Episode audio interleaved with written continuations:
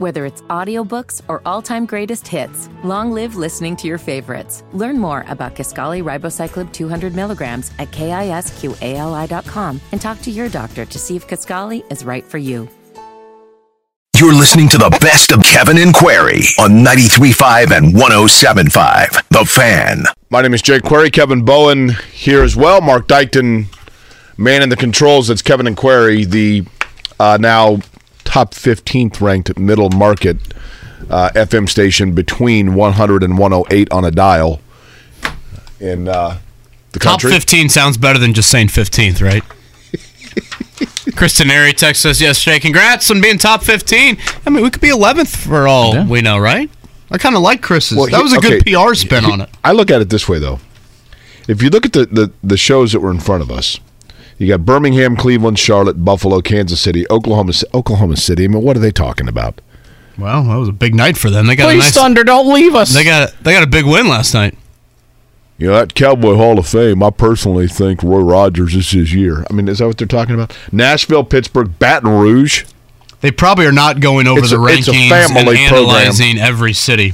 Baltimore, Milwaukee, Kansas City, and St. Louis. So Kansas City twice. That they, they cancel out. That moves us to 14th right there, right? Did you say you had a Frank Reich related comment? Frank Reich um, on the third ranked mid market radio program in the morning in Charlotte. They're probably discussing Frank Reich. And this question was posed to me, and it's a good one. If you had to put your 401k right now on either of the of two slots, which one would you go with? Who makes the playoffs first? The Indianapolis Colts or Frank Reich? Yeah, I'd probably go Panthers. I mean, hell, they almost made it last year. Certainly, the same thing can't be said about the Colts. And the NFC South is just one of the most godforsaken quarterback divisions you'll ever uh, see. It's unbelievable. I mean, honestly, d- does any team in the NFC South have a starter next year? Mark, will you look up if Darnold's under contract? I'm pretty sure he's not. So, Jake, if you were to look at the under contract quarterbacks, Marcus Mariota not under contract, Jameis Winston not under contract. The best under contract quarterback in the NFC South is Desmond Ridder? yeah, Sam Darnold's a free agent. PJ Walker. Yeah, yeah. I mean, Now, Derek Carr visited or is visiting or did visit it, visit, did visit or is visiting New Orleans. I think that's where he's going to end up, right? Isn't that kind of the thought process? Get a mutual thing there So with the they Raiders. invited him for a visit, uh, and the Raiders have granted permission for that to happen. The plan is for him to visit today. Got it. Um, so there could be a stop for Derek Carr, um, but I would go with Frank Reich on that one. I I do think this, Jake. Are we a little premature in crowning Jacksonville as going to be the best team in the AFC South for the next half dozen years? I mean, anything can happen, uh, I- especially Obviously, they're trending in a really nice direction, but a little too early to just crown them as like, boom, they are here to stay for X amount of years. but based on their you know, their record wasn't like where did they finish in terms of the AFC and record? In other words, how what will their schedule be next year? well, they won the division, so they'll Right, so play that- all the first place teams in the Okay. AFC. I was thinking it goes by where you rank. I mean, if they lose week 17, they don't make the playoffs. Right. It's not like they won going away. I mean, they have, but but Kevin, they have the answer and solidarity at the most important position in sports. without a doubt, and he certainly took a huge step forward. I just, I don't know if I look at them and say pencil them in for 12 wins for the next I- five, six years. But I think you do. Here, here's the thing. They have a tough opponent. I'm looking at their opponents real quick. Woof. Understood, but here is the thing. They have more okay, they have fewer questions about themselves than the other teams in the AFC South, right? definitely. In the in the NFC with Carolina There's no Jacksonville equivalent in the NFC South. and this is the other thing. Like where is the wild card opening in the AFC? Yeah. I mean, if Kansas City wins their division, you still have the Chargers in that division vying for a wild card. If Cincinnati wins their division, you still have Baltimore and Pittsburgh vying for a wild card. Miami just made the playoffs. Yeah, if my if if Buffalo wins their division, you got Miami vying for a wild card. In the NFC, I, I mean the NFC East maybe, but I, you know it just there's Mark there brought seems to be a lot more talent or or, or middle pack balance in the AFC. Yeah. It's a conversation we had last year. I've never seen the AFC this deep. And you could argue it's only really grown after last year because, you know, I remember a conversation we had this time last year was arguably the two worst teams in the AFC last season, 2021, you would say were Jacksonville and the Jets. Well, they both were playing with quarterbacks drafted one or two overall. Yeah. So the conversation was what would happen if either of those two quarterbacks took a step forward, a la what we saw with Peyton Manning from 3 and 13 to 13 and 3. Well, Zach Wilson didn't sniff it, but Trevor Lawrence sure as hell did. So that, I think, is the reminder of Is Zach Wilson out of? Does he get a second shot somewhere, or is this it? Oh, I think he'll. Yeah, I think he'll still get another shot. I mean, hell, if Carson Wentz got as many shots as he did, and you know, even Tannehill got a second shot. Yeah, I, I know that Wilson's play probably definitely wasn't at the Wentz level early in Philly, but I think he'll get some sort of chance. I was saying in the break, if if and when Rodgers gets traded from the NFC, give me your top five NFC quarterbacks next year. It's wild, Boy, especially with Brady retiring. Got to start with Jalen Hurts, right? Mm hmm. uh, Prescott, Yeah, I put Dak up there. Stafford. If he return, oh, he was banged up last year. So if he returns Stafford to form, slash maybe. Kyler Murray. Oof. and that's top three. That's like top three. You're debating top three already. I already. mean, again, Two more to fill. Jared Goff after what he did Oh, last Daniel year. Jones. Do you see what he might be getting in a deal? Thirty-five to thirty-seven million. I don't know if I'm ready to go there yet. Kirk with Daniel Cousins? Jones. I think I'd go Goff before I'd go Cousins or Jones. Okay. Um, the fourth string guy for the Niners. Seriously. I mean, hell, the Niners' third string quarterback might be better than five different NFC team starters, right? Mm-hmm. Which is crazy to say, but that's the reality. That's why I think the A healthy debate. Garoppolo. yeah, the debate with is Frank Reich's Panthers going to make the playoffs first or the Colts? It's got to be the Panthers. Yeah, yeah. without question. I would agree. Um, saw yesterday. Brian Flores to the Vikings as their defensive coordinator. Uh, this takes away a finalist in Arizona. So right now it's Indy and Arizona, the two head coach openings. Arizona has Mike Kafka on their finalist list. The Giants offensive coordinator Patrick Mahomes is former QB coach, and then Lou Anarumo, the Bengals defensive coordinator. Okay. So neither of those finalists in Arizona have been finalists here. Kafka did interview here, but did not interview a second time. So, again, if we look at the four other openings this cycle, outside of DeMeco Ryans, and there's obviously reasons why he took that Houston job. I don't really think the Colts were that seriously interested in any of the candidates. Yeah, not a lot of cross pollination. You mean among candidates? Yeah, and maybe Sean Payton was a little bit more of the Colts doing on that Better front. job, Colts or Cardinals?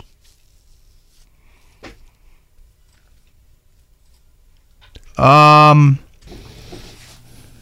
What's the better job? Uh-huh. I'd say the Colts because at least you get your pick of quarterback, whereas with the Cardinals you're stuck with point. Kyler, Good and you have to actually like him, which apparently has been the the hard thing to convince coaches. Very good point. I, I, yeah, I I, think mean, that- don't they have the third overall pick?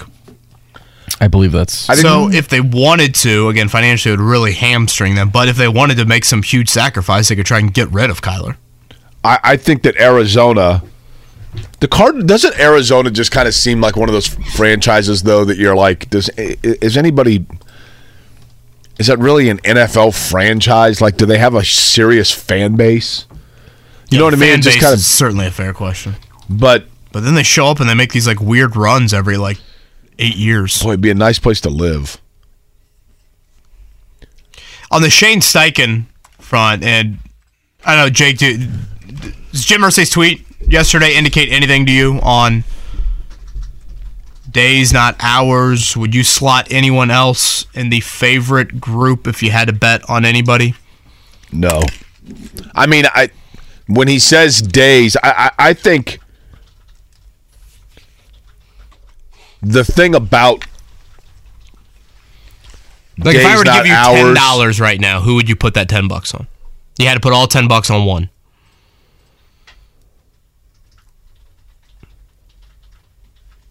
I mean, I've said Raheem Morris all along, but then I had the, I had the the vision man, Aaron Glenn. It's one of those two. Yeah, I'm glad you've gone vision, not dream. I wasn't. I, I don't think I was necessarily in full REM sleep. I think I'd probably put the 10 bucks on Steichen. Again, I'm not overwhelming with that thought. But, you know, his quarterback history, I think you have to really like that. Again, Philip Rivers, and by all accounts, Philip Rivers and Shane Steichen are extremely close still to this day.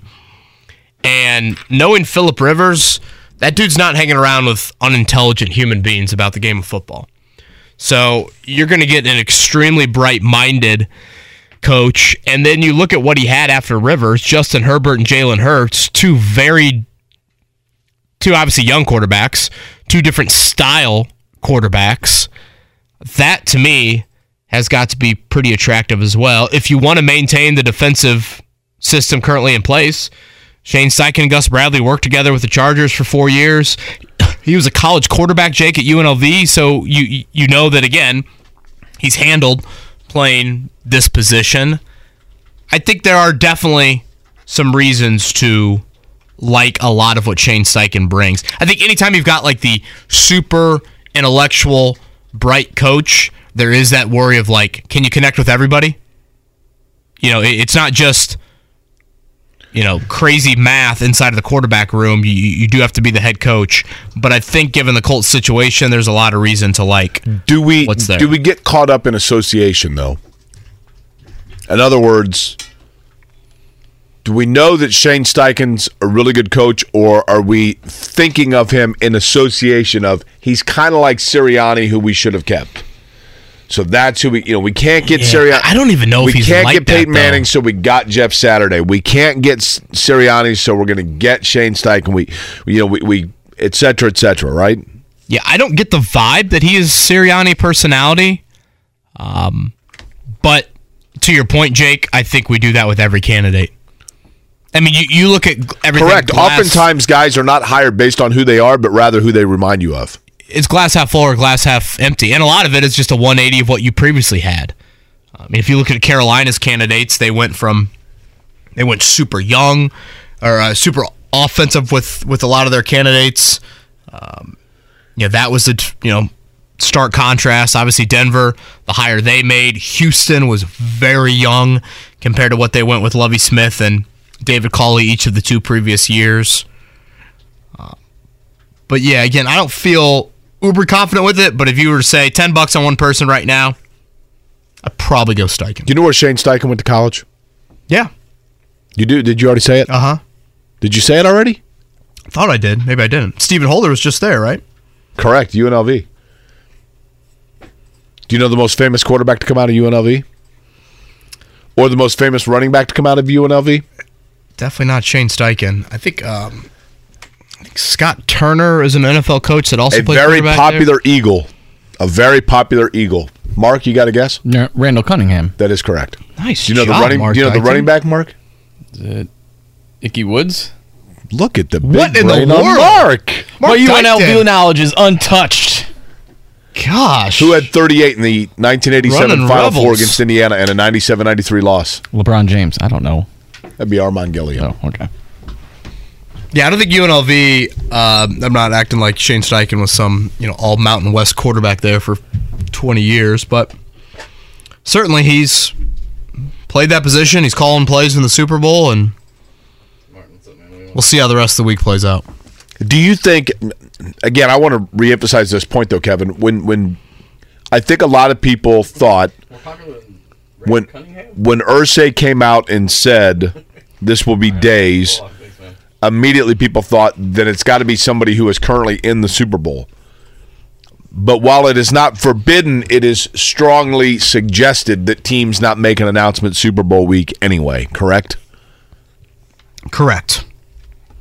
Which is kind of a dumb thing, but whatever. And again, the agreed to terms announcement you saw Carolina do, you saw Denver do, but then they waited several days before Frank Reich and Sean Payton put pen to paper and then had their official press conferences. I don't think the Colts are going to go down that path. I think Chris Ballard has so much embarrassment and nightmarish thoughts about really- Josh you're McDaniels. big on that, right? Yeah. I think they will wait to make sure this is final, final. Everything is good to go before they make an announcement. I mean, Jake, picture yourself in that organization. And for eight hours, Josh McDaniels tweets were going out. Josh McDaniels on the face of your on your uh, website, you're sending out you know ticket forms with Josh McDaniels on it, and then he tells you no. You'd probably have some embarrassment still. You'd probably have some scar tissue about it. So I, I totally get why they're being so hesitant and not having the typical NFL announcement where you get the agreed to terms and then the press conference comes a few days later. I could be wrong on that, but that's that's my thought. I'll never forget getting that alert. I Josh say it was McDaniels 11 a.m. in the morning. 11 a.m. in the morning, the announcement. He agreed to terms. Right. And then it's like seven o'clock yeah, that night. I was, was going to say just after dinner. I was at a park. Uh, my buddy Torian was playing in a Parks Rec League basketball game, and I was in the stands. And all of a sudden, I looked down. I'm like, man, my phone is just blowing up. Like, wait a minute, what?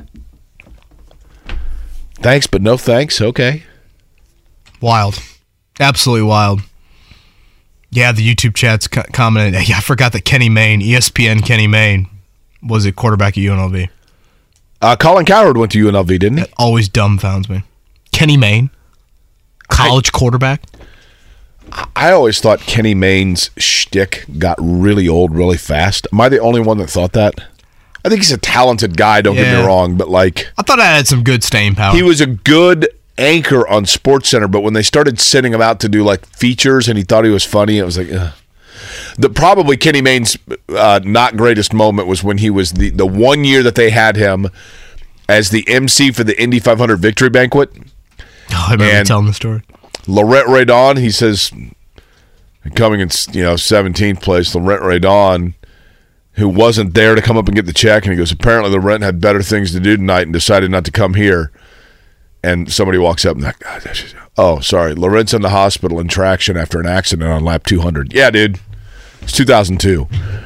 The accident with Buddy Lazier that led to the controversial Paul Tracy Castroneves finish. I want to go back a little bit to last night, Jake, and Indiana's win over Rutgers. Obviously, the first time since 2019, and their inability last year to handle honestly, you could point to it earlier this year. I know North Carolina's fallen off a cliff, but Jake, think about the hype after beating North Carolina and all of that, the pomp and, and all the, oh my gosh, Indiana, what a huge win. They beat the defending national runner up, all this stuff. And they go to Rutgers then a few days later and really get handled. Um, last year, you beat Purdue on your home floor, the court storming, et cetera, et cetera. Then you lose by 18 to a Michigan team that was bad last year. That was a 500 Michigan team that came into your building. Last night, here you are, playing at home, reacting after a big win, your first game after that emotional win, and you're playing a much better opponent than I think certainly Michigan was last year. And you kind of beat them a little bit at their game. You know, it wasn't like the prettiest looking win by any means. You didn't score 79 like you did against Purdue. There were some ugly moments in the second half. Um, you go through a scoring drought. At this point with Indiana, you're looking for steps. Preseason, everybody thought legit Sweet 16 sort of contender. They've won seven of eight. They just won a game that they lost last year, kind of in a similar fashion. Now, the next question will be can you do it away from home? You did it against Illinois last month. You know, th- th- that will kind of be the, the next question on the list. But I thought last night was an important step for them in continuing to try and show those preseason expectations were not unwarranted. I thought, Kevin, define what you mean when you say like at their own game. I thought it got pretty mucky and pretty loose ball, offensive reboundy in the second half, and that's where Rutgers excels. Yeah, that's fair. And you know, to be fair, that's part of why Rutgers got back in the game.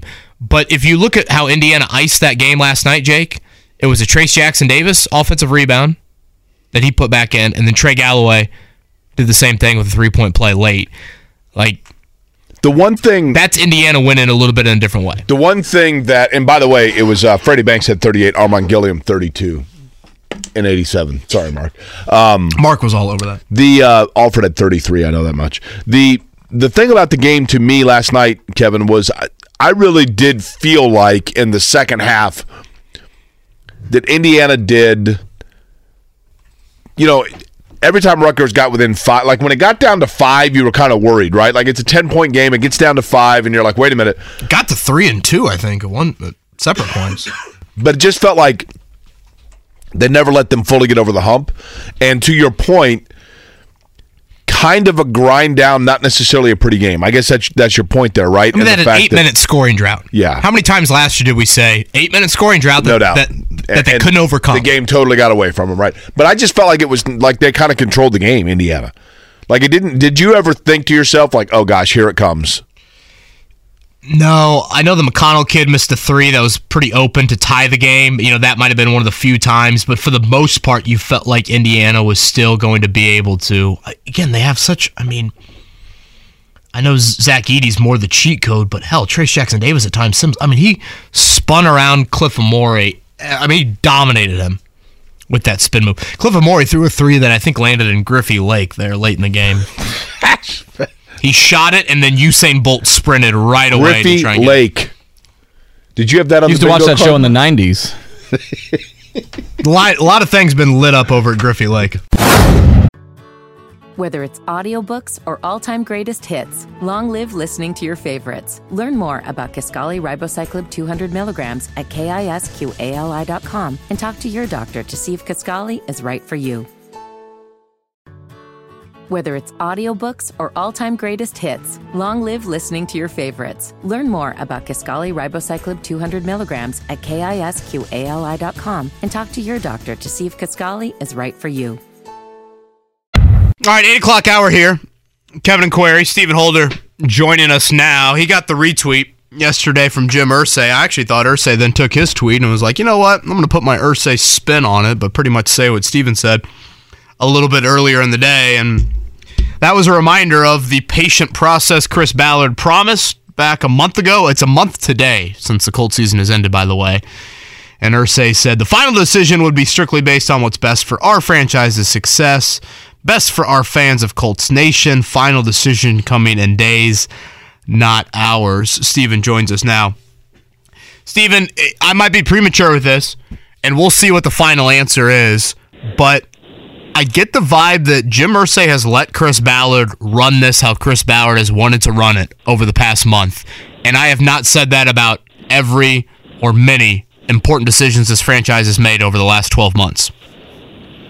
I concur 100%. That is the vibe that I get. That is every indication that I have. Uh, that is that is that is what I have taken away from from all of this. And I think there's there's a couple of indications. Uh, first of all, uh, you look at who they who they talked to in terms of who who they interviewed. Now th- they went after some of the bigger names. Obviously, they they talked to Dan Quinn and, and guys like that, but there ha- there haven't been maybe the sexy names, if you will, right?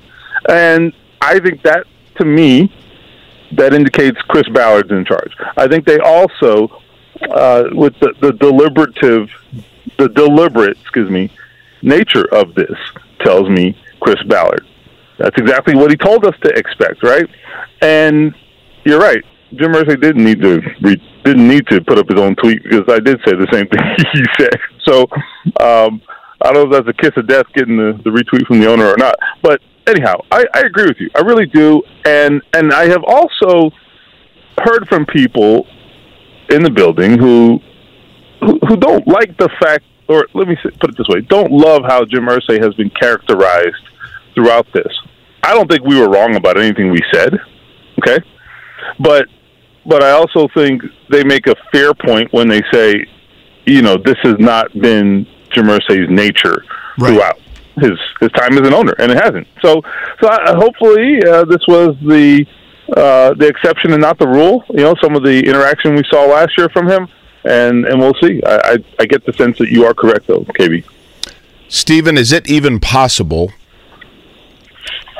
with the the lack of information, and I'll give the Colts credit in that regard, to tell us like uh, even a gut of who you think the front runner is, or is that literally an impossible estimation at this point?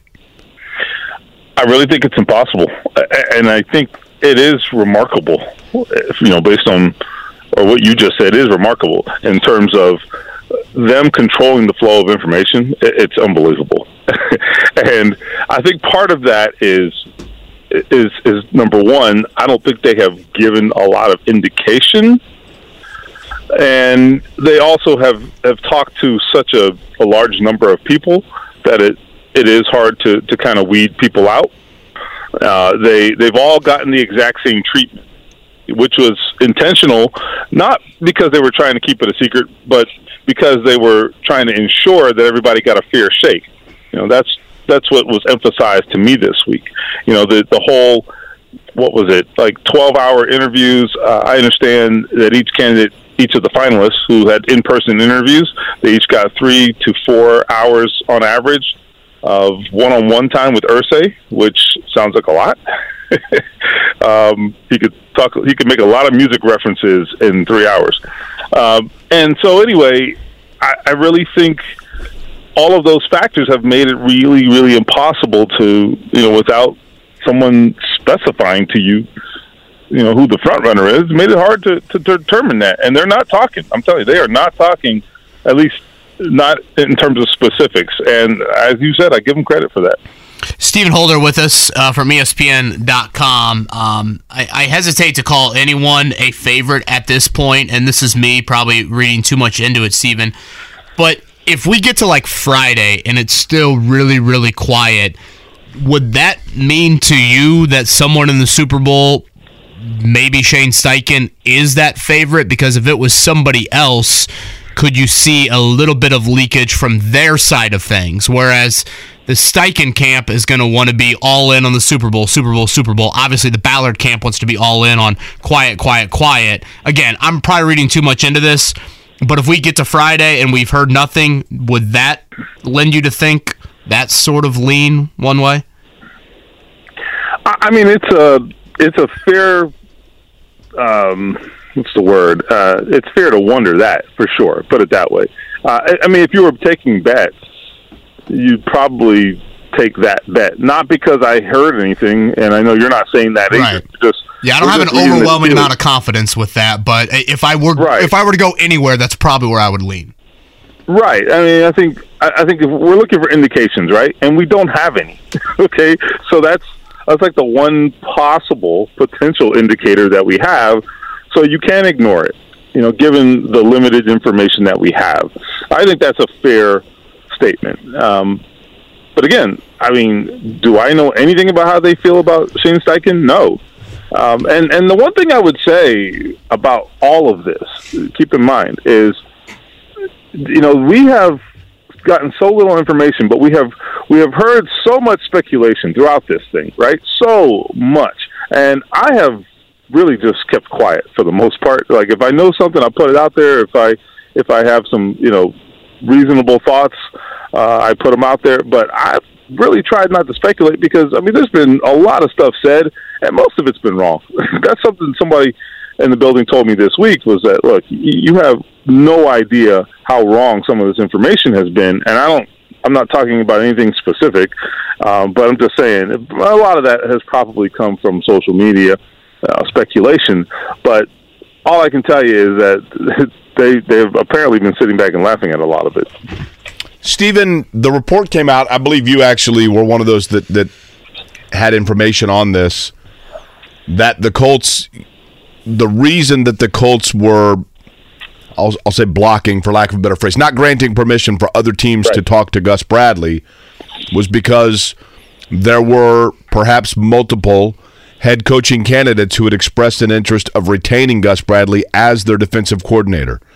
Do we know which candidates that would be? I do not know. That is that is true. Yes, that is what I was told, and I my understanding is that it is definitely multiple candidates. I do not know which ones. Um, I mean, we can. Yeah, can we go off and- some of the connections? Isn't Raheem Morris, Yeah, that's, that's what I was going to say. That's what I was going to say. Like we could we could kind of look for connections. yeah. Shane Steichen? and and there are a few, right? There are a few. I, I think it's it, it's there's some like legitimate like I just talked about speculation, but like there's actually uh, some you know some some strong indicators we can look at there, even though they're just that. They're still speculation, but I do think there's some you know there's some decent uh, speculation we can make there. Like you said, Bisaccia has history with him in Vegas and elsewhere, I believe. Um, but Raheem Morris and he have history. I'm Mhm. forgetting someone. Uh, Steichen. Yeah, Morris. Bisaccia, Steichen are the three that I've seen. Yeah, yeah. So, so I think there could be more. I mean, I, I, I think you don't have to necessarily have history with him to to also watch the tape and say, you know what, this defense is workable, right? I mean, the Colts' offense last season was was absolutely dreadful. Okay, I mean, dreadful. And I think if you watch it and and keep that understanding in mind, I think you would have a, a pretty positive impression of the defense and and say to yourself, okay, well, who am I going to go get at this point? You know, that's better. And and I don't know. Maybe you have someone in mind because generally coaching candidates do. But if you have something in place that also works, and and the team is actually in favor of that option, because I think Chris Ballard does seem to. I mean, he built that defense, and I, I think was in favor of obviously hiring Gus Bradley. So they would be in favor of it. So you know, you might you might just kind of get go along with that. Stephen, the QAnon folks went crazy yesterday, direct messaging me that when Jim Irsay said that the decision would come in days and capital day, capitalized days, uh, that meant Jeff Saturday. Your thoughts? oh my God, man! I don't know if to be impressed or if to be scared. I think I'm. I think I'm kind of impressed by that. Right? That someone's Like, mind I- would, would would go there. You imagine if Irsay was doing that? I I mean, first of all, wow. okay, I'm not that smart, I guess, but nah. I uh, my thoughts are. Let's just let's hope that's not true because then I'm going to have to start looking at life in a whole different way. Okay, that's scary. Steven, I got one more on the coaching front, and I do want to ask you something else non-coaching related before we let you go. But we're now a month into this. I, I've said all along, I'm totally fine with the amount of patience that Chris Ballard has shown. The one negative, the one con I would have is, are you missing out on some staff candidates? You know, let's not act like just the head coaching hires the most important thing, particularly if that person is not on the offensive side of the ball. You've got some big time hires and some big time people, people maybe to try and retain as well. What cons, if any, do you think there are with the Colts waiting as long as they have? That's the one I have. I agree with you. And I mean, look, I'm not up in arms about it. I don't. I don't necessarily think that they have made a mistake, uh, but I but I do think they they have made a, a willful decision here to take their time and. And, and when you do that, that means that you understand there may be unintended consequences, and that would be one. There's no question about it. I, I think that the staff matters a lot, like a whole lot. Now, the good thing is there there have only been uh, I think there were what five openings this year, so there's not quite as much movement as there was like last year. I think there were ten ultimately, uh, ten different head coaches, uh, but there's still this is still the time of year when when people want to get settled. If you're an assistant coach, you got your family, uh, kids in school, et cetera. You you want to get settled and understand where you're going to be, and that this is the time of year that happens, and, and people start getting nervous. You know, when the musical chairs are toward the end of the process, right? You don't want to get left standing, right? So, so that's a that's a legitimate thing. And, and the other thing I'd say about coaching staff is, I think a, a little discussed issue uh, over the last year or so is I, I think Frank Reich suffered a lot from his staff departures over the past two off seasons, like a lot. I mean, we know we talked about Sirianni a lot, and, and that one is obvious, but there have been other departures too uh, among position coaches that I really think ultimately uh, did not help Frank Reich, and, and some of those he let them go and you know to, to allow them to have upward upward mobility. I credit him for that, uh, but ultimately his staff I think I think took a hit as a result of some of those moves. Stephen Stephen Holder, by the way, is our guest. He is with ESPN.com. Of course, he joins us on the Payless Siggers hotline. Is there any chance that the Colts look at this year's quarterback draft and say, you know what? A couple of intriguing talents, but there are no can't miss franchise guys. we, we are going to go ahead and run this one more time with the veteran? Any chance that happens? Hmm. I think it's a, I think it's a fair question. I don't. I, I think a lot of people just dismiss it right out of hand. You know, like the whole Derek Carr situation, and, I'm not, you know, I'm not proposing that at all. But I mean, I don't think it's like a ridiculous thought either, right? I mean, that's a different level of quarterback than they've looked at the last few years. I think. I think I see him completely different than, you know, even Philip Rivers, who I loved, but you know was 39. Anyway, however, I do think there's a couple factors. Number one, they they have the number four overall pick. You don't get that opportunity often. All right. I mean, it took a very unique season for them to get there, and I use unique very loosely. So you you don't know where you're. You don't know that you're going to end up in that range of the draft, like ever. That's number one. Number two, very clearly, the owner is tired of of the back and forth at quarterback, and and I do think, uh, given that reality and the the reality of where they're drafting uh, in terms of draft slot, I I think the opportunity is too great. I think you have to do it now. So I, I don't think it's likely. I'm not ruling it out, but I think it's a very, very, very small chance of it happening just because it's just too compelling. The opportunity and the uniqueness of it is too compelling for them to not do it right now. Couldn't agree more. So to piggyback off that, I'm not saying for the Colts, but I am curious of this. And I know he's a wonderful talent. But I saw yesterday that Aaron Rodgers now says he's going to take another he's doing some weird you know trip somewhere where he sits in the dark for 4 days and to the point of hallucination to clear his head. That's cool. He's going to take mushrooms, isn't he? Yeah, I mean honestly, like like I mean, he, he's done it before. Has he talked about this before? So, well, my, my question is Anyway, this: sorry. like, he's under contract, right? I mean, I, I, your point, yes. I mean, I, I totally agree with you, right? Like, who knows what this guy? You know what I mean? He, he's a Berkeley dude, right? But, but he's under contract. Is he his? Is he going to eccentricity his way out of teams having interest in getting his services towards the end? Number one, and number two, he's under contract. Like, why? Why does he have this decision?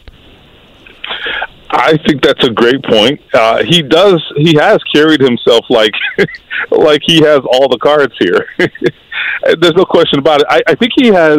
I think it's actually an indication of of how much he has worn the Packers down, though. He's worn them down so much that he apparently is working under the assumption that that they're sick of me and and they're not going to they're not going to put up with this anymore. I mean, 'cause it does feels that way, right? I mean, uh, he is he has not it, seems entertained I, I haven't heard anything from him entertaining the the option of like coming back to the Packers if he plays. I mean, has he even said anything remotely close to that? I I don't recall it. Well, I just So, think it's uh, yeah. odd the whole like, you know, I'll decide if I'm going to play next year, and if so, like where I'm going to play. Like, what do you mean where you're going to play? Like, you know, I'm Steven. I'm not going to lie to you. I'm going to take this weekend. I'm to think about whether or not I want to do a radio show next week, and then if so, I'll let you know where it's going to be. What? I have a contract. right. Yeah, that's exactly what he's doing. That is exactly what he's doing. I don't know. Uh, yeah, he just, it's a very strange thing. Look, at the, I would say this the Packers have to be exhausted. You know, I'm exhausted. It doesn't have anything to do with me. Like, every year, man. Every year. I mean, they these these guys, the front office, the head coach, had to fly out to California and kiss the ring for him to deem him deem them with his presence. And it's like that's exhausting, man. Come on. You know, I, I would be over it. I, I think the Packers fans, there's a fair amount of Packers fans who seem to be over it too. And and frankly, they, you know, I'm not saying Aaron Rodgers is washed. I am not saying that. But I mean, he wasn't good enough to make the difference in that team, eh, you know, the way he has in the past this year. Um, he he really has been a guy who he's carried that team a number of years. There have been a number of years where he has carried that team. He was not able to do that this year, which I think is also telling. Can you imagine playing for the same franchise as Brett Favre and and somehow out like somehow surpassing him as the most dramatic off-field quarterback in franchise history? What the hell is Brett Favre doing here? I mean, Well, that's the thing. Last year, he started looking like Jets Brett Favre, or you know, maybe Yeah. times like late Vikings, Uh, and I think that's pretty concerning too. Um, Steven, last one for me, and I guess kind of on this front, and again, I, I couldn't agree more. When you have the opportunity with the fourth overall pick, you've done this song and dance the last handful of years. The, you have to take advantage of that. Having said that, you know the Colts could, and I would understand it. Um, I think it's debatable whether you start the rookie from day one, whether you don't start the rookie from day one. Right. You threw out an interesting veteran name that I think if Matt Ryan wasn't the name or wasn't the QB here this past season, he very well could have been the starter um, in one of your latest pieces on ESPN.com as just a potential landing spot for some of these free agent quarterbacks. And I thought your explanation made some sense. You, you mind sharing what you said about Jameis Winston? Yeah. Uh, well, first of all, the reality is uh, they were deep in talks with Jameis Winston before Matt Ryan became available, and and it's my understanding that that Jameis was was Frank Reich's choice if they had to pick from among that group of of you know sort of second tier quarterbacks you know that were available. Yeah. And I'm talking about like Mariota, uh, Jameis, et cetera. That group. Uh, Jameis was was I think the guy Frank Reich preferred. I don't know what Chris Ballard's preference was, but anyhow, that's the first thing. Uh, the second thing is number one, or no, number two, I should say. The you know the money I think would be reasonable. That's for sure. And then lastly, honestly, I think that the the ability of Jameis or his strength really is to throw the ball down the field. And and what was missing most from this offense in in 2022? They had no ability to stretch the field, like none. And I don't know how accurate Jameis Winston is, but at least the threat is there, and and that helps Jonathan Taylor. I mean, think about what you might have been able to do with Jonathan Taylor this year.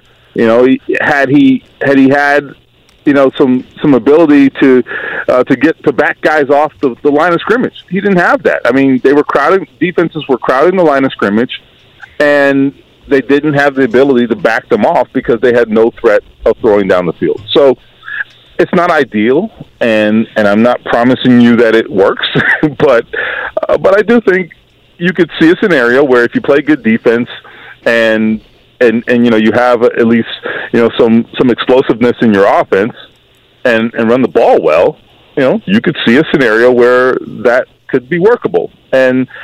And I think that's that's kind of where they're going to be. They have to have some sort of veteran here um, to to take the pressure off the rookie. I think I think sticking him in there and just assuming he's going to play day one, I think is never a good idea. If it happens, it happens, but don't don't just proceed as though that's going to be the case, in my opinion. And again, the assumption Matt Ryan, Nick Foles won't be wearing Colts jerseys. coming Correct. September here, 2023. All right, Stephen. um, does the nightly drink intake alter at all right now, considering that we're kind of waiting for this white smoke, or are you under the impression that, yeah, I'm good till Monday? Um, well, I, I prob- first of all, I just got home from Las Vegas, so I, I probably don't need to drink. But um, yeah, I think we're good for a few days. I I didn't. Uh, I, I didn't get the sense the last time I talked to people that there was anything imminent, and then that was before Irsay's tweet or retweet and tweet. So I think they're definitely signaling to us that like hey, sit tight. I mean, there is the whole notion that the NFL doesn't. They, they kind of frown upon major announcements on Super Bowl week. We're now at Wednesday of Super Bowl week. Roger Goodell has a big press conference today. That's going to be the the big headline of the day. I mean, by by the time we get to the end of Super Bowl week, unless it leaks out, they're not announcing anything. I can tell you that, like almost for sure. Right. So I don't anticipate anything. No. Hey, did you go see Carrot Top in Vegas? I, I didn't God, know he looks awful. You you were right, Jake. oh, it's unbelievable. He and Madonna, like, there's some guys sailing the world on a yacht, a plastic surgeon. Like, hell yeah. I heard Steven had some success on the tables.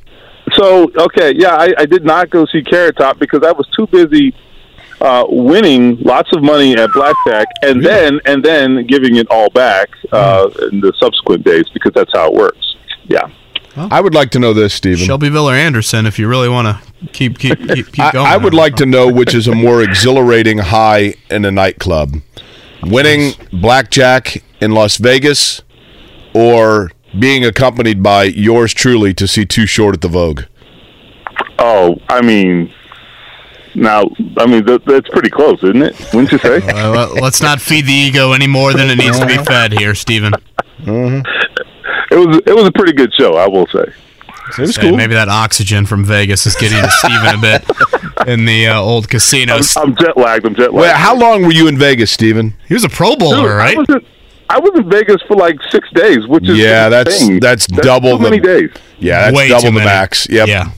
Yeah, I mean, I was working. Don't get me wrong. I wrote a lot of stories. Like I actually worked, right? But there's 24 hours in a day, man, and I was like, "Get me out of here! I got to go home." Yeah. Six days in Vegas, yeah. you should get a you know free trip to somewhere to relax for that penance that you served out there. Uh, Steven, thank you for the time. We'll probably see you here soon. All right, guys. Whether it's audiobooks or all-time greatest hits, long live listening to your favorites. Learn more about Kisqali Ribociclib 200 milligrams at kisqali.com and talk to your doctor to see if Kisqali is right for you. Whether it's audiobooks or all-time greatest hits, long live listening to your favorites. Learn more about Kisqali Ribociclib 200 milligrams at kisqali.com and talk to your doctor to see if Kisqali is right for you. Tonight, it will be the final game before the three o'clock trade deadline. I do appreciate a three o'clock trade deadline. You don't have to wait till like midnight. Yeah, it's better than the midnight. Correct. So three o'clock Thursday. If I remember correctly, the Oladipo to Houston, James Harden, Caris LeVert, all of that, that happened really close to the deadline a couple of years back. We'll see if the Pacers get involved with anything here in the next day or so to chat more about that from the Indianapolis Star. He is Dustin Dopirak. Dustin, I, I want to start here. I think anytime you kind of evaluate a team at the deadline, particularly one that is, you know, you could probably make cases for both sides of buyer, seller, probably fall somewhere in the middle. You kind of look at where do they have a lot and where do they not have as much. So if I threw that to you, where do the Pacers you feel like have a surplus and where do you feel like they need help? Uh, they got a surplus at the backup five, um, and uh, on some level, they need to at least try to move somebody. I think out of that uh, situation. I mean, I, I, on some level, all three of their backup centers, Daniel Theis, uh, Isaiah Jackson, and Jalen Smith, gave them give them something a little bit different. Um, you know, Jackson and Davis are kind of, or I'm sorry, uh, Jackson and Smith are kind of similar body types, um, but you know, Smith I think has a little bit better touch around the rim. He's a little bit of a better outside shooter, even though he hasn't done a great job at that. And he's probably a little bit of a better rebounder. Uh, but Jackson's a better, you know, floor runner and better rim protector. Um, so there's some slight differences there, but I think they ultimately want to keep those guys and just sort of find out what each of them have. Uh, so I wouldn't be surprised to see them move Daniel Tyson. I think that might be a reason why he's getting so many minutes right now, anyway. Um, but if they kept him, I mean, they could live with it because there is something he gives them that they don't. I mean, just as a wider body, you know, sort of you know, big muscular guy, sets bone rattling screens, you know, boxes people out. I mean, he's still figuring out his, uh, you know, what he's doing uh, with this team. But obviously, you've seen him be valuable for, um, you know, for playoff teams in the past. Was was with the Celtics through the finals last year. Um, so he's a piece that they could move just to sort of pick up something.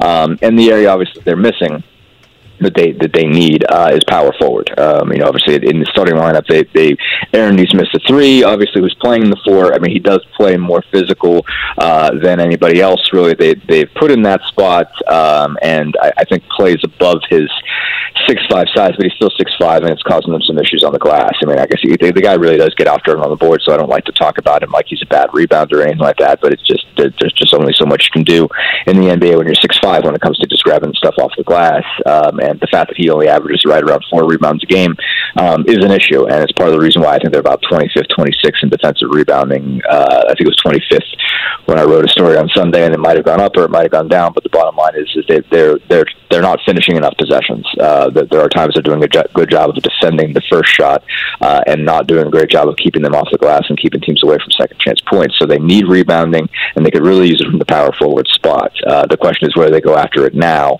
um, as they're sort of heading towards you know 10th, 11th and lottery position. Um, when you know what what's what's the ultimate upside for this group, and what are you willing to trade to get to that? Um, but on that basis, you know what do you need? You need a power forward. What can you afford to lose? You, you know what, what could you really need? You know what would help you to get rid of? It's sort of clearing out that logjam at the backup five. I guess the question I would have, Dustin, would be this, and that is of the players the Pacers are willing to move, give me the three that actually have the highest value on the market. Uh, Buddy Hield, Chris Duarte, and I guess Theis. I'm trying to think of um, who else, you know, because the, you know, obviously they're not moving Halliburton, they're not moving Mathurin, uh, they're not moving Turner now that he had that, uh, you know, that that extension. Obviously, his deal technically allows you to, but uh, by going out and having a press conference saying, "Look how great this is that we signed Myles Turner," and then obviously asking Greg, answering Greg, Greg O's question by saying, "We don't sign a guy to trade a guy." You know, you Turner's off the market, and um, you know, again, you you, just, you you can't have that big press conference and move him. Um, so you know, those guys are off the market, and I can't imagine they would move Andrew Nembhard. I think they want to see what they've not see what they've got with him, but I think they're really proud of themselves for getting him um, and and like what he brings to the table. So I'd be really surprised they moved a guy like him. I'd be surprised they moved Aaron Nesmith. I think they really like what they're getting from him as well, uh, especially um, with with that deal. So I think those guys are pretty much off uh, just on the basis of their youth and whatnot. So I mean, I think he'll still get you something. Um, I, I think he still gets you a good bit. Obviously, the guy's leading the league in three pointers. He's he's 30, so he's not crazy old, and you know you know what you're getting from Buddy. You, know, you can't make him the centerpiece of your entire offense, um, but you know he can still get you buckets. And you know, obviously it's a question on a place where he fits. If he if you put him in an unstable situation, I don't know if that's going to be very good for him. But if you find a team that really likes him and appreciates him, and and a chemistry of guys he gets along with, he can be really valuable for for you. But they also they, they also like him where he is. I mean, it, I don't, I, I'm sure that they're willing to listen to offers and, and willing to you know entertain uh, you know uh, basically a package where they could get something really good uh, for him and some other guys. But I they're not rushing to get rid of him. Um, you know, they are happy with what he's produced. They like what the chemistry he brings with with Tyrese, and uh, you know all that's important. So if they're going to move him, uh, it would take a lot. But I, mean, I think Duarte still gets you something, even though he's had his struggles coming off the ankle injury. Um, you know, obviously averaged 13 a game last year. I think he's still, you know, still young at 25, still a valuable player. Uh, so I think you get to get something for him. Um, and yeah, no, I think I think I think Theis is kind of the, is kind of the next one. I think those three, you know, especially as veterans. Uh, you know, TJ McConnell is another one. I think if if you need specifically that, if you, if you need a second team point guard, you know, obviously they could move him and move Andrew Nembhard into that position uh, and put you know him more on the ball uh, offensively. Uh, but you know, McConnell has been just super productive for them, especially during the period where where Halliburton was out. Uh, as much as they lost those games, I mean, McConnell really performed uh, really well, and you could see that he could still do what he does, uh, you know, very well. Be able to get to the rim, hit short jumpers, um, and facilitate, and you know, defend people, get steals in the backcourt, just do TJ McConnell things. Uh, there's still some value for that. So if somebody really wants that, uh, you know, that's that's a guy I think that would would have at least some level of value. You're gonna laugh when I say this, both you guys. You ready to call me crazy here? I can't wait. I've Been waiting for this all morning. not not that there are people knocking down the door for him. Don't get me wrong. I think the Pacers consider TJ McConnell in the category of Mathurin, Halliburton, etc. And I don't mean in terms of talent, future, whatever else, but in terms of untouchable. Am I crazy, Dustin? Like I really believe that Kevin Pritchard really values what TJ McConnell brings to them. That is high praise. Yeah, I, I, I don't think you're crazy. The untouchable part because I mean, Mathurin and Halliburton are a level of untouchable. Like those are. I, I get it. I mean, I, I get it. I'm just, you a lottery pick. I'm tomorrow, just saying. Gonna do it. I, I think he yeah. is more in the we'd rather not pile than he is in the make us an offer pile he's definitely in the we'd rather not pile. That, that I would agree with you with. Um, and I, I, I mean, again, he's performed really, really well. I mean, I think you've seen just how much he still has left in the tank um, in the last couple weeks. Again, it wasn't enough to get him a win, and so I think that's the reason why you wouldn't call him untouchable. Um, he only got him one win. I, obviously, in that entire stretch, Halliburton was out, but man, he really did so many good, so many things well. Uh, and you know, basically, when he's um, haven't really operated a full second unit since Halliburton was out, even if he's come back. It hasn't been, you know, all five you know guys from the bench on the on the floor at the same time, but did a really good job with that second unit. Uh, you know before Tyrese got hurt. Um, so that there's just been so many things he's done well this year, and again you just see that he's got so much left. Man, when he wants to get down, it, it's remarkable just just how if he really wants to get to his shot, he gets it. you know, and like you you look at him and you, you just think of him as limited on some level, but when like when he wants to get to the rim or get to the paint, um, he's so effective at it. I mean, he, he's he's good at beating his man to his spots, um, and you know that's valuable. And obviously, uh, is really good at setting guys up, and you know again gets you how many loose balls a night, whether it's a steal in the backcourt or a long rebound or something like that. I mean, like that's really important. You know, keeps those. It does a good job of just keeping morale up. Um, so yeah, I mean, it, it, it would have to be part of a much bigger offer. Uh, it, you know, you have to get somebody very real for him. Um, again, they see a lot of value in him. I think he's a guy that, that obviously they think that, that can be a part, um, you know, just be a part of their core. I mean, Rick Carlisle absolutely loves him. Yeah, just just and and he's one of several of those guys that Carlisle discusses about. And so, yeah, I, I he, he is not a guy that they are looking to get rid of. That's for sure. Yeah, love and appreciation and untouchable. I, uh, yeah, I, I, think those are got to be two different things. Again, Dustin Dopirak with us here, Indianapolis Star. Dustin, you you know we're at the Myles Turner press conference. You chatted with Kevin Pritchard, you know, recently about the trade deadline. Do you get the vibe that the goalposts have moved a bit from? Wins and losses don't matter at the start of the year to now, oh, we are starting to win. That's going to impact what we do at the trade deadline. 100%. Yeah, no, I mean, I think he said that the you know, one line he used was, I'm, I'm just so bullish on our guys. And he did say, I, I am looking at this team a lot different than I was in October. Um, you know, that's not the exact worded wording or whatever. But Do you think that's more individual pieces or wins related? Um, both. I mean, he he also did say like this isn't going to be our best team. Um, you know, I, I think that's something. That's another thing he said was that you know we're not looking at this as this team has to win right now, um, and you know we're not looking at this as, as you know we, we've we've got to go all out. We've got to go, throw something for this team because it has to have its best chance to maximize its position. Um, I, I, it's more of a sense of I have more. I have more of what I'm going to need than I expected to, and we're further along in the rebuilding process than we expected to be. But we're not necessarily in the place where it makes sense to go all out for this year because what are you going all out for? You know what's your ceiling, and and right now, right now it looks like your ceiling is to get into a playoff series um, just to get to one. And it's like, okay, like if you're not going to be able to win a round, if you know winning the play in and, and ending up in the eight and playing the Celtics is your best case scenario, what's that worth?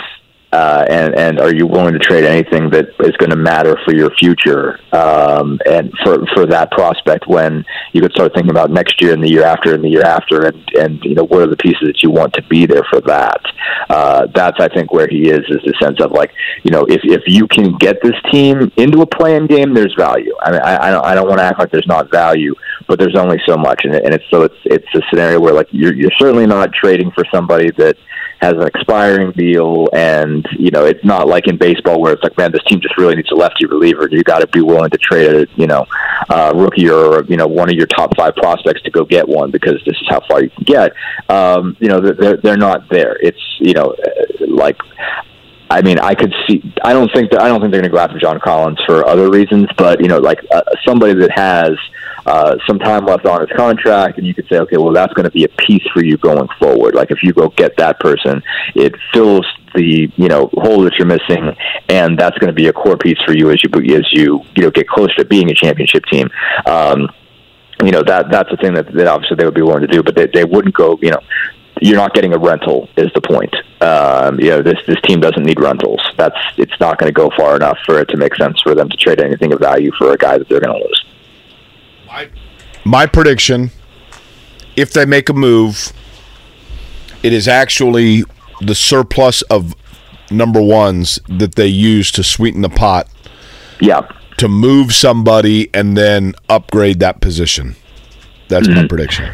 Yeah, because no, I think that they feel like Dustin, they've got good positioning. You know, because those two number ones they have from Boston and Cleveland are going to be late, and then they got Houston's first round pick, first second round pick, if that makes sense. Got like um, four in the top thirty-two. Correct. Right so like they've got three picks between twenty-five and thirty-five. I'll bet they unload one or two of them. Yeah, no, absolutely. I mean, Kevin Pritchard went so far as to say is that he, he said we, we almost certainly won't bring in four rookies um, because they're young enough as is, um, and it, it's just he, the, the phrase he used, and it's it's a little gruesome, but you know, to get to his point, it makes sense. He says when you have so many young guys that kind of can cannibalize each other, um, and and he's right. I mean, I think you, you just see what's happening with between Smith and Jackson right now. Um, you know, having two 22, 21 year old guys uh, at the same spot where you already have a starter you know again you're you're trying to figure out what to do with uh, 18 minutes a game, and even before Theis came back, I mean they were basically alternating that. You know, so like one of those guys who they you know really believe in and think have bright futures um, is is is getting a DNP on you know basically every other night. Um, so they they have a logjam there already, and it's like okay, well, what else? Who, who else are you bringing in that's going to be in in a similar position? You know, you could, you know, you're you're starting to get a bunch of young wings. You know, when you've got Duarte and you've got, you know, Mathurin, and and and obviously they, they do need more. Um, their their needs again. I think they need more power forward. Uh, you know, they they I think they could use another you know high scoring, high usage you know high usage usage wing. Uh, I think they, I think they just need another top player uh, basically to be a part of this thing. I just think there's there's just a little bit more talent to be to be part of this core. Um, but you do run the risk of okay, well you know when's that guy coming off the floor? You know when when how are you getting this guy minutes if you have to play this guy? Um, they're not too far in the future for that, especially with with the young guys, and they could easily you know find some uh, players stuck on the bench. And they've you know they've already had talented players. You know, Goga Goga Bitadze was what a first round pick, and they're going to have to move him um, because he's not getting any minutes at all. Um, so you know if if you bring in another surplus on, on top of what they already have, you know with all the guys they already have on the team, they have five six guys that are you know 23 or younger, uh, might even be more than that then you know you you are really running the risk of of you know having guys not be able to get minutes when they need time to develop. I mean, you might you know eh, be sending way too many guys down to Fort Wayne. Um, so they are, I think, certainly willing to move uh, move those picks, uh, particularly the Cleveland and the Boston pick. I think um, I think you know obviously they look at those as first rounders. They think they'll be valuable. You know, again, the issue is going to be that Cleveland and Boston are going to be bottom ten uh, draft picks by the time it's all said and done uh, in the first round. So they're only going to be so valuable valuable, but I think they absolutely are going to look to move them. But you know, he, he said he, again, Pritchard said, I can't imagine bringing in four rookies, so I just don't think they will. And one of those is going to move at some point, whether it's now or before the draft. Tonight, it's a 7:30 tip from Miami Pacers. Last I saw, six and a half point underdog. You know, Kyle Lowry, no Victor Oladipo, who Dustin knows well from the IU beat back in his days, and then of course the trade deadline tomorrow at three o'clock. Dustin, good luck with the news cycle here over the next 24, 36 hours. Thank you. Appreciate it. Thanks so much for having me, guys. Whether it's audiobooks or all-time greatest hits, long live listening to your favorites. Learn more about Kisqali Ribociclib 200 milligrams at kisqali.com and talk to your doctor to see if Kisqali is right for you.